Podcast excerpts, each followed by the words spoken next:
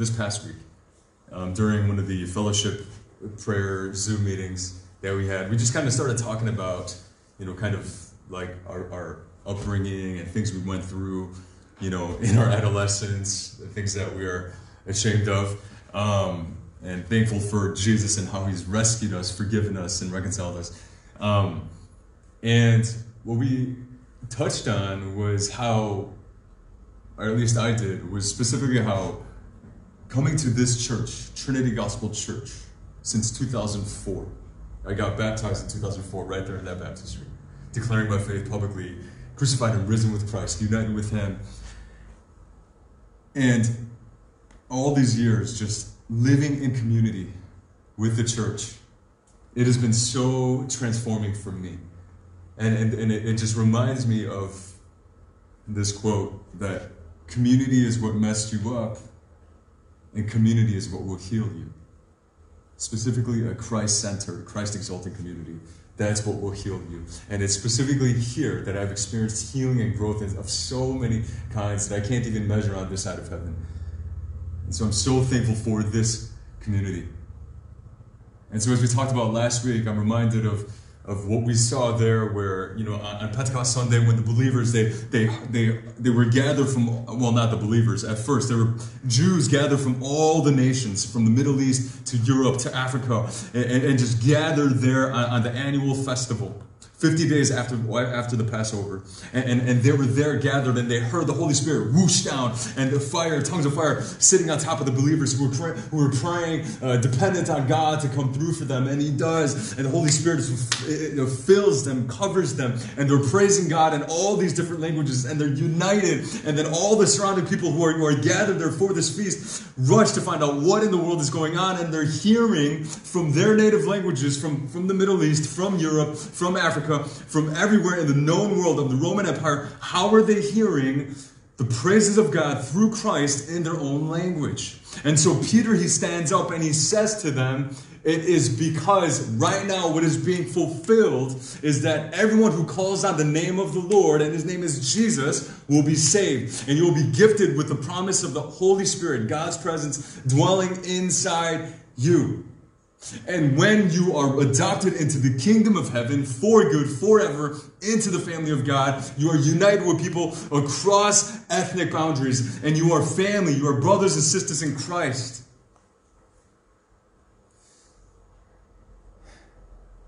And thus, as you live amidst a crooked generation, a crooked culture, the Roman Empire at the time, you are not only being saved into the kingdom of heaven, but as you do that, what will inevitably result is that you are saving yourself from the crooked culture around you. And so the question was, what was the Roman culture like?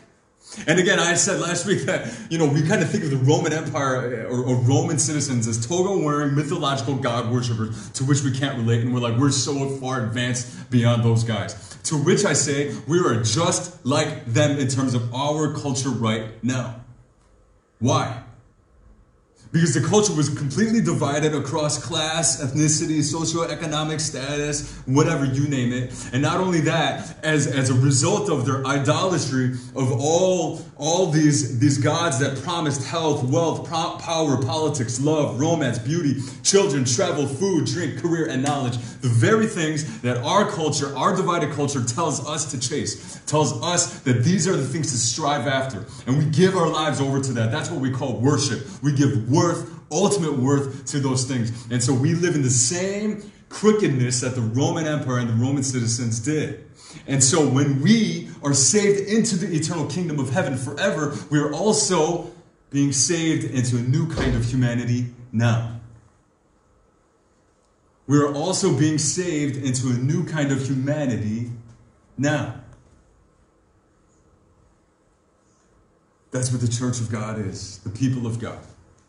We're not worshiping, we're not, we're not divided by ethnicity, social class, whatever's on your resume or whatever your personal history is, is marred with. We are united across all those man made distinctions and boundaries. Where we like to separate and ascribe worth to whatever and compartmentalize, but rather we are united through the blood of Christ, which is thicker than the waters of the world. The waters of our culture are turbulent, tossed to and fro waters. We are united through the blood of Christ, and not only that, we are no longer worshiping, or at least living for, health, wealth, power, politics, love, romance, beauty, children, travel, food, drinking, blood, career, and knowledge. Rather, we are, we are living for and worshiping the crucified and risen Jesus, our Lord. He is what unites us, He is what we're striving after, and as a result, when we, all of us, all of us individual souls saved into the kingdom of heaven, we are now brought into this new humanity now. And we live in such a radical different way than the crooked culture around us. Completely different. And, and, here's the thing in, in our, our temptation is always the pull of sin is away from Jesus, away from Jesus, and self absorbed, self interested. And so the pull of sin says, push Jesus out the picture. How can you live for yourself? It's pull of sin. And Peter exhorts them, look, save yourselves from this crooked generation. Like that, like, like, that grocery cart that's, that has that crooked wheel, it's always going off course, off course, off course. That is our heart. That is the hearts of everyone in our culture. Romans chapter 3 says that no one is righteous, not one. Not even one. Their throat is an open grave. They're spewing venom and murder and hate all the time. They hate God and hate one another and are hated by others. That's the culture we live in. Nothing's changed 2,000 years later, okay? And so, Jesus said, remember in Matthew 5, you are the light of the world. You are, you, you know, a, city on a hill. You are a city within a city. You're an alternate community within a large community. You're an alternate nation within a crooked nation. You are uh, an, an alternate people amidst a divided people city within a city. And so then the question is, is that, okay, then what resulted? Okay, is it just kind of you live a completely opposite life? What, what, what, what, what did their lives look like? And this is what we're getting to today. Acts chapter 2, verses 42 to 47. And you're going to see here exactly what was the result of them receiving Christ, adoption into the citizenship of the kingdom of heaven, brought into a new kind of humanity now separated from the crooked culture around them. What do their lives look like? Three simple points. Three simple points. Right. So so yeah, so we go. And then 40, save yourselves from this crooked generation. And then verse 41. Right? And so they, they received the word, they believed it, they were baptized. 3,000 souls entered into the kingdom of heaven, brought into a new kind of humanity through Christ, on Christ. And then 42, they, they devoted themselves to the apostles' teaching, to the fellowship, to the breaking of bread, and the prayers. And then this, this, this summary statement here gets expounded on in the rest of the verses. And so, uh, uh, just just a really quick, uh, you know, a, a summary is, is, that they were devoted to Scripture's authority, they were devoted to sacrificial unity, and they were devoted to winsome worship. And now I'm only going to get, probably at this rate, going to get through the first one. Okay, so please tune in next week and you'll see how this relates, all right, uh, with, with what it means for to have God as Father. Okay, if I have some time, I'll try to touch on it today. But I want to talk about these things that they were devoted to. It was, it was radically different from the crooked culture around them. Number one, they were devoted to Scripture's authority right? To the apostles' teaching. The apostles' teaching, what was the apostles' teaching? Literally, the word apostle means sent one sent one. You, you, were sent with a message. And these were people who saw the risen Christ or knew someone who did. And, and so they were sent by Jesus. They were the, the, the, immediate disciples of, of the risen Christ. And they were sent with this message of the gospel uh, of first importance. 1 Corinthians 15, Christ crucified for our sins according to the scriptures and risen again according to the scriptures on the third day. They were, they were entrusted with this message that they were sent with to the ends of the earth, right? Immersing them into the presence of God and to follow Christ in this world to the ends of the earth till the end of time. That's what they were called to do, these apostles, and, and, and all who would follow them. And so, these apostles, what they did eventually was that they obviously wrote a bunch of letters, right?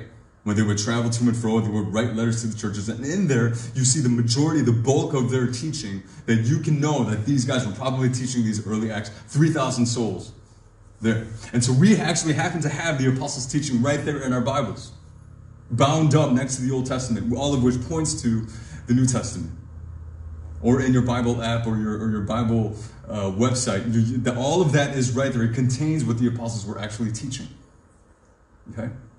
And so if you want to know, okay, can, I find out what the apostles were teaching? Just, just open up the Bible. It's right there. And this is what we try to do every Sunday, and I want to exhort you to try to do that every single day if you can.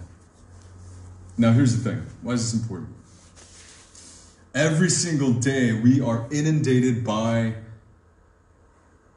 the news. We are inundated by all these subjective opinions. We're inundated by all these biased perspectives. We're inundated by indicting social media posts. We are inundated by the world's wisdom from this side, this corner, that perspective.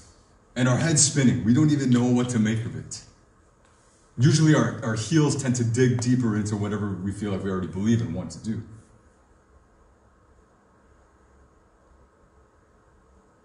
And so, what I want to exhort us to do is to actually find out what God has declared. What has God declared about the very things that you are hearing about in our cricket culture? What has God said? I, it, the Bible says about itself is that the scriptures are God breathed and is useful for teaching, correcting, rebuking, and training in righteousness, so that the man of God may be equipped for every good work. All of the scriptures is enough. It's sufficient on its by its own. And so open up the scriptures, and, and there you will see, I'm, I'm telling you, open up any of the apostles' letters, any of the apostles' letters, whether it's Paul, John, Peter, you name it, you open it up all of there, you will always find every single topic you find out in the news or in your social media news feed. Anything you see in there will be covered by the apostles' teaching. I promise you, you will always find it in some degree or another. You will find it covered by and explained it theologically with the gospel lens of how we are to view these things. But the fact is, we're going, I just want the next digital candy article, whatever. I just want to read this, read that, read this, and read that, which all of which has nothing to do or, or is completely void of a Trinitarian gospel lens.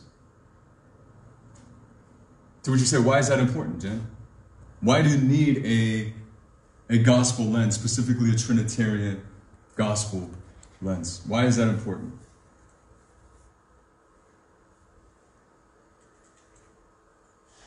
The scriptures are not only important for kind of understanding what's right and wrong, the way that God has authored life and declared it, what it means to live in relation to Him and to one another in the world. Not only is it just important to kind of, you know, know what's right and wrong, right? Just like, you know, my son, he, he received a Lego set from, from his grandma. And, and, and, and yesterday, I was just so proud of him. He put together the Lego set, you know, most of it all on his own, just by, just by looking at taking it step by step by step. I was just, I was just like, wow, that, you know, just, just by following the careful steps, knowing what's right, what piece goes where, that is absolutely how Scripture works. And yet we're going, let me look at this manual, that manual instead, when it came with the manual, this life, the Scriptures right there. But check this out. Not only is it important from discerning what's right and wrong, how the steps line up and all of that, of course, not only that, but specifically the Scriptures contain uniquely the power to actually change from the inside out. Only the scriptures do. I will stake my life on this truth. Only the scriptures uniquely have the power to actually change you because it has the unique Trinitarian gospel. No other document, no other book, no other wisdom, no other uh, uh, uh biased perspective, no other world religion has the Trinitarian gospel that can actually change you from the inside out now and for eternity. No other. What do I mean?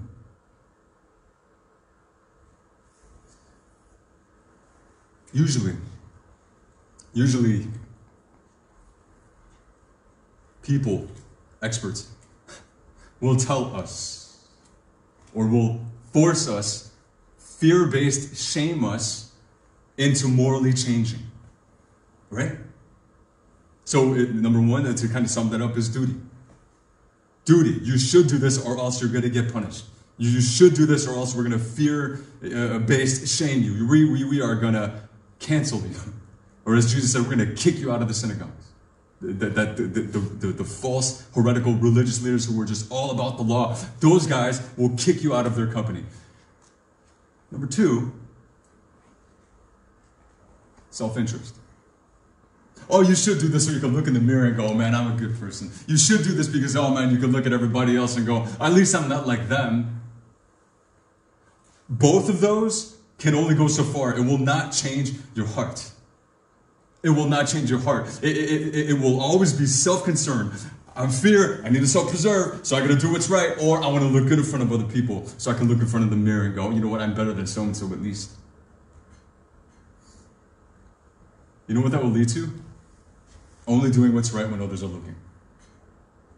There's never a consist- consistency of actually doing it, as Jesus said, when no one is looking in the Sermon on the Mount. The very thing that Jesus condemned for the religious leaders for doing.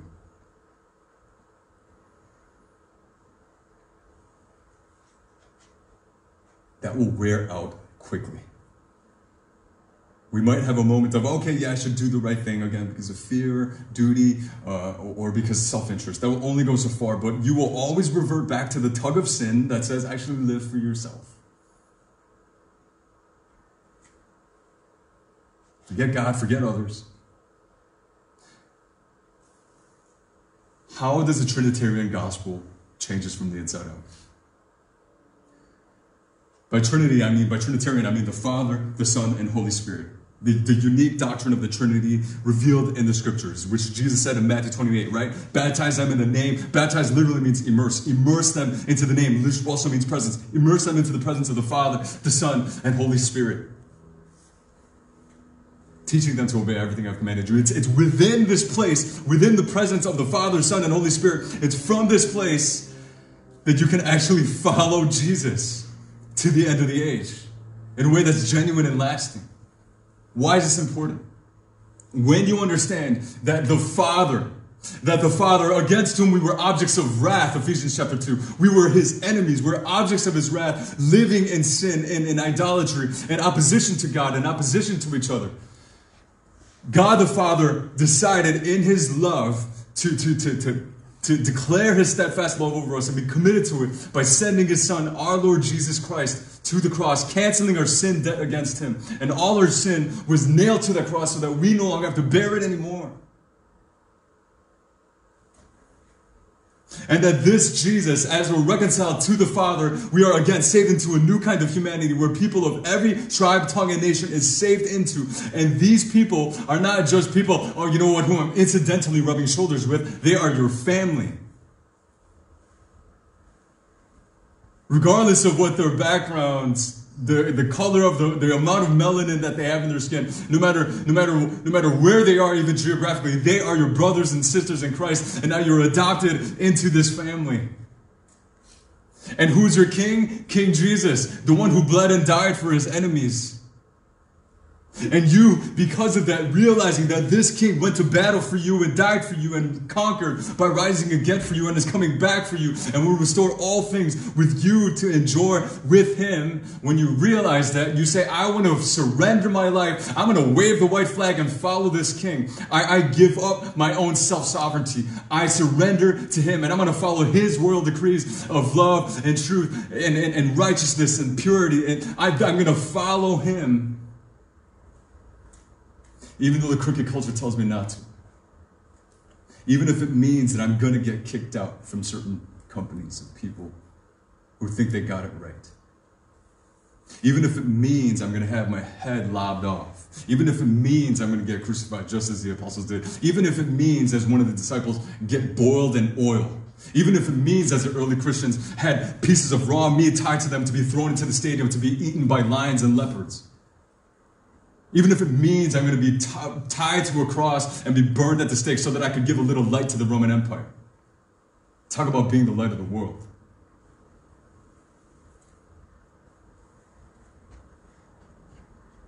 And in this kingdom, fully known, fully loved by Jesus. You got all the love that your love tank of your heart needs so that you can go into any community and go, you know what? I don't even care if people reject me. I just want to love people. I'm not using people to try to get some kind of love and affirmation so that I can feel good about myself and pat myself on the back or try to, you know, you know, avoid doing the wrong thing to get canceled by them. Look, I, that's not what I'm here to do. I'm here to love on them because Jesus loved me and I want them to see the glory of Christ as well through me. That's why I'm here. Not because I want to receive from them. I'm here to give. I'm not coming to be served. I came to serve just as Jesus did, as he said in the Gospels. Not only that, it goes deeper. You go, you know what? Now I actually am totally open to being corrected and rebuked and admonished because you know why? I really believe that I'm a sinner. I really believe I have sinful tendencies. So, yeah, get my back. Let me know. Speak the truth and love to me in which ways that I am failing to live into the gospel. Teach me, guide me, rebuke me. To which you try to do that in this world. Oh man, you know, self defensiveness, you know, bite back, fight back. But to Christian goes, you know what? The very thing that you confronted me about, I just confessed that very sin to God last night.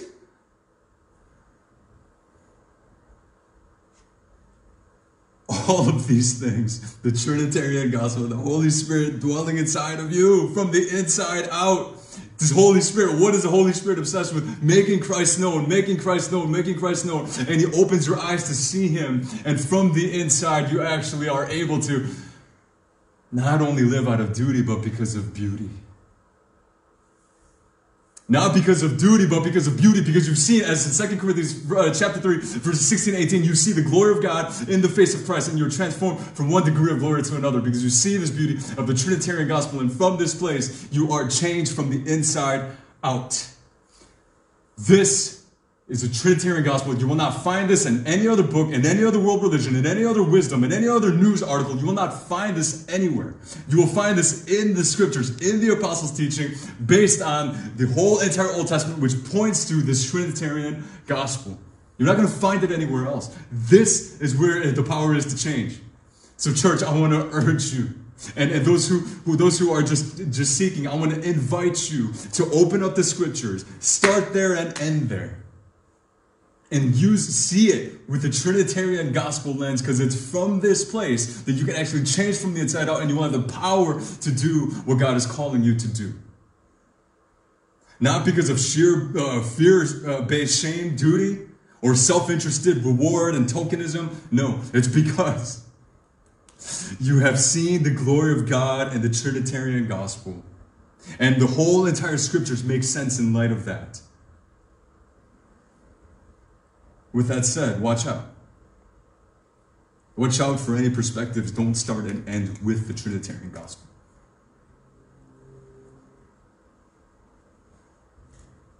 Any secular morality, any religious, uh, re- religious uh, uh, morality, none of that has the power to change. You and I know that by experience alone, let alone from what the scriptures say. So, with, with that said, watch out for any perspectives that don't begin and end with the Trinitarian gospel. That is a power to change. Don't doubt that. Because here's going to be the temptation.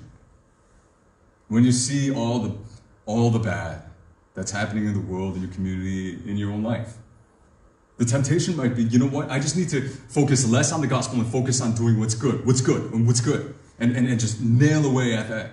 At that. Just do, do good.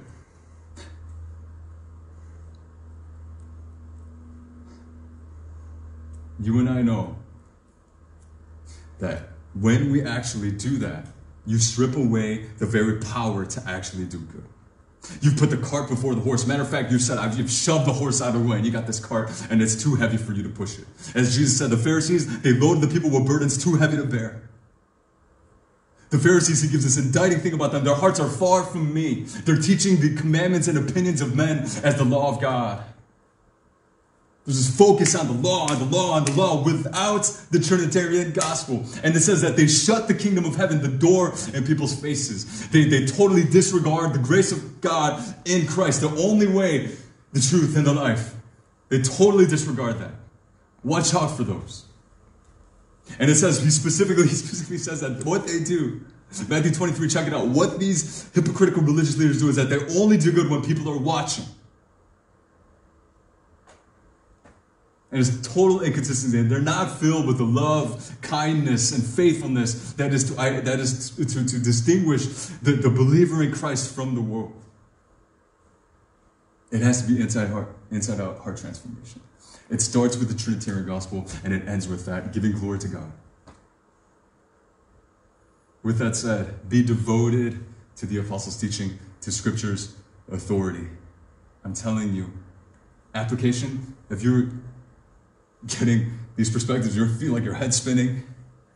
Anytime you read anything, see anything that sounds, huh, that's interesting, open up the scripture and see what does that have to say about that? What does God declare? And how can I get the power to actually live it out the right way? The, what is actually right and not false? Let's pray. Father God, we just come before you and we just confess this morning, Lord, we, unlike the early church, the Acts church, we struggle to be devoted to the scripture and its authority.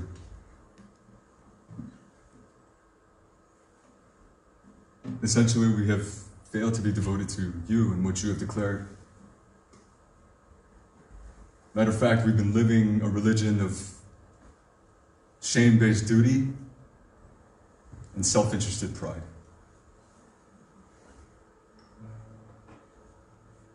And so, God, right now we just surrender, we wave the white flag, and we say, in light of the Trinitarian gospel, the Father, the Father who, uh, who adopted us when we were objects of wrath because of our sins who adopted us into your family. People of every tribe, tongue, and nation who have believed and received the forgiveness of Christ, reconciled to you. And from this place, we would overflow with love because we're family. From this place, we would be secure to go out into this world and in our community to actually love in a way that's genuine, sincere, because we got our love tank is full. We don't need to try to receive that from people. Even when no one is looking, we will overflow with it. And because of Christ, who, who canceled our sin debt on the cross, we can say, we can look at our own sin honestly, even when people confront us about it, we can look at it and go, you know what? There's something to what you have to say. Matter of fact, I've been asking God to help me through that very sin for a long time.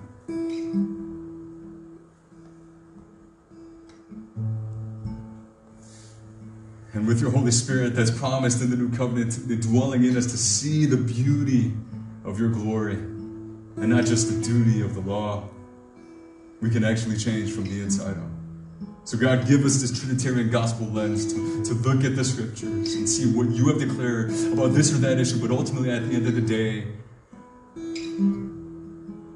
through resting in this Trinitarian gospel, we can actually have the power to live it out. Adopt, adopted and reconciled to you, forgiven through Christ, filled with the Spirit with our love tank full and filled with your glory. Enable us to be bold declarers of this very gospel as we actively live it out as well. For this we worship you. May our lives, in, in view of this mercy, be a living sacrifice unto you. In Jesus' name.